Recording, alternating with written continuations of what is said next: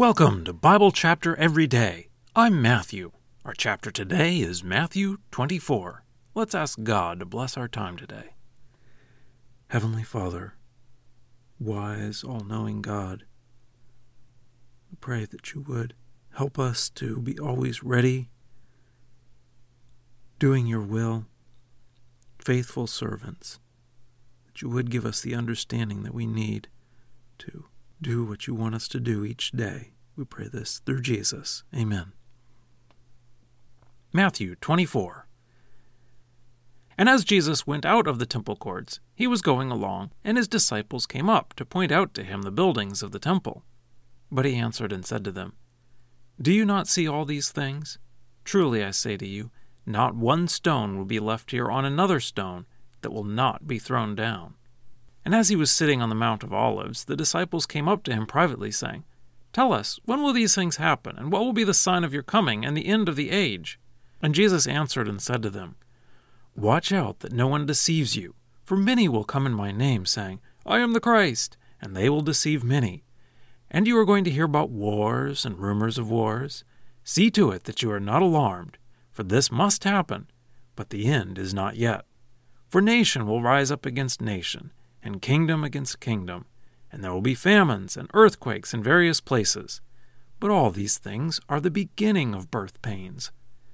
Then they will hand you over to persecution and will kill you, and you will be hated by all the nations because of my name. And then many will be led into sin and will betray one another and will hate one another. And many false prophets will appear and will deceive many. And because lawlessness will increase, the love of many will grow cold. But the one who endures to the end, this person will be saved. And this gospel of the kingdom will be proclaimed in the whole inhabited earth for a testimony to all the nations, and then the end will come. So, when you see the abomination of desolation spoken about by the prophet Daniel standing in the holy place, let the one who reads understand. Then those in Judea must flee to the mountains. The one who is on his housetop must not come down to take the things out of his house and the one who is in the field must not turn back to pick up his cloak. And woe to those who are pregnant, and to those who are nursing their babies in those days. But pray that your flight may not happen in winter or on a Sabbath. For at that time there will be great tribulation, such as not happened from the beginning of the world until now, nor ever will happen. And unless those days had been shortened, no human being would be saved. But for the sake of the elect, those days will be shortened. At that time, if anyone should say to you, Behold, here is the Christ, or Here he is, do not believe him. For false messiahs and false prophets will appear, and will produce great signs and wonders in order to deceive, if possible, even the elect. Behold, I have told you ahead of time. Therefore, if they say to you, Behold, he is in the wilderness, do not go out, or Behold, he is in the inner rooms, do not believe it. For just as the lightning comes from the east and flashes to the west, so the coming of the Son of Man will be. Wherever the corpse is, there the vultures will gather. And immediately after the tribulation of those days, the sun will be darkened, and the moon will not give its light, and the stars will fall from heaven, and the powers of heaven will be shaken.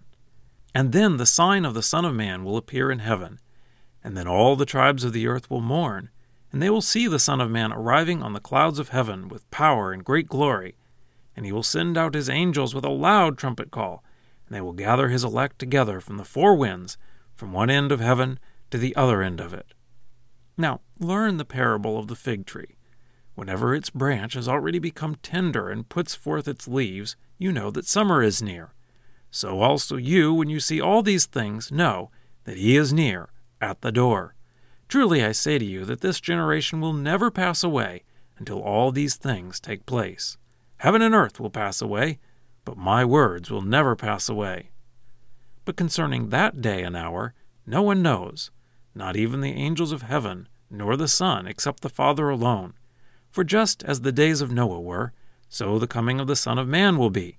For as in the days before the flood they were eating and drinking, marrying and giving in marriage, until the day Noah entered into the ark.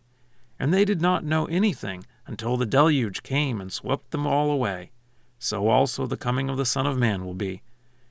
Then there will be two men in the field, one will be taken and one left.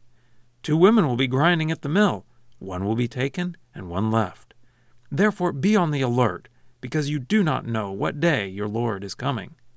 But understand this that if the master of the house had known what watch of the night the thief was coming, he would have stayed awake and would not have let his house be broken into. For this reason, you also must be ready, because the Son of Man is coming at an hour that you do not think he will come. Who then is the faithful and wise slave whom the master has put in charge of his household slaves to give them their food at the right time? Blessed is that slave whom his master will find so doing when he comes back. Truly I say to you that he will put him in charge of all his possessions. But if that evil slave should say to himself, My master is staying away for a long time, and he begins to beat his fellow slaves and eats and drinks with drunkards, the master of that slave will come on a day that he does not expect, and at an hour that he does not know, and will cut him in two and assign his place with the hypocrites. In that place there will be weeping and gnashing of teeth. Well, that's the reading. Let's dig in. The context of this chapter was we were talking about the religious leaders and how they will be removed because they are bad tenants, how the blood of the prophets will be counted against this generation. So, as they're walking along and the temple is mentioned, Jesus says it's going to be destroyed. Not one stone will be left on another. So, this is rather shocking. The disciples ask, Tell us, when will these things happen? And what will be the sign of your coming and of the end of the age? So then Jesus starts talking, and we call this the Olivet Discourse, or the Speech on the Mount of Olives. This is the fifth and final discourse of the book of Matthew. He starts out by saying that there will be a lot of trouble, but that is just the beginning. Then there will be persecution, including many Christians dying. He says the sign to watch out for is the abomination of desolation from the book of Daniel. When they see this sign, they need to flee to the mountains immediately. He says there will be lots of false Christs. Don't pay attention to any of those rumors. Then in verse 29, he says, And immediately after the tribulation of those days, and quotes and alludes to several Old Testament passages. We typically associate these passages with the visible return of Jesus. Then in verse 32, he gives the parable of the fig tree to say, when you see the signs, know that it is about to happen. Verse 34 is a key verse or a hard verse, depending on how you look at it. Truly I say to you that this generation will never pass away until all these things take place. Then in verse 36, he talks about that day, that no one knows when it will happen. The focus in this section is on constant readiness. He mentions the flood with Noah and people right beside each other, one taken, one left. He mentions a thief in the night. Verse 44 says, For this reason you also must be ready, because the Son of Man is coming at an hour that you do not think he will come. Then he tells a parable about a slave who's left in charge of the house while the master is away. He doesn't know when the master will return. So, he's either faithful and does what the master told him to do the whole time, or he's unfaithful, thinking he has time, and is surprised when the master returns. And that's an interesting question for us. Are we ready for the master to return? And now, a deeper dive. The disciples asked two things in their question that are apparently at different times.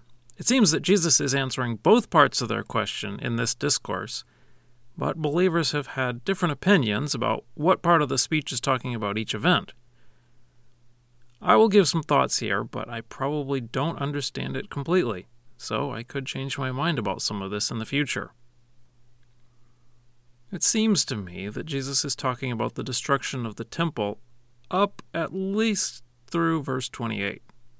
Verse 29 through 31 seem to be talking about Jesus' visible coming. But verse 34 complicates this when Jesus says, This generation will never pass away until all these things take place. Also, verse 29 starts with, immediately after the tribulation of those days. So I'm not sure if verses 29 through 31 are using symbolic language and still talking about the destruction of the temple, or if they are literal and not included in the all these things of verse 34.